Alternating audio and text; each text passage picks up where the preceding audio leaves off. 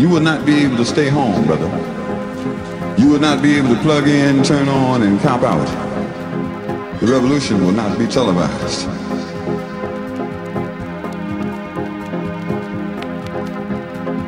The first revolution is when you change your mind about how you look at things.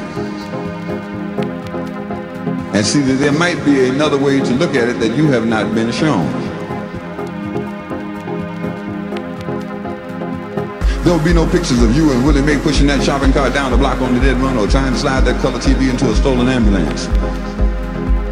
What you see later on is the results of that, but the revolution, that change that takes place, will not be televised.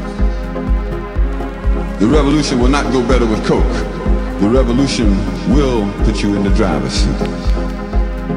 The revolution will not be televised, not be televised, and be no rerun, brothers and sisters. The revolution will be live. The revolution.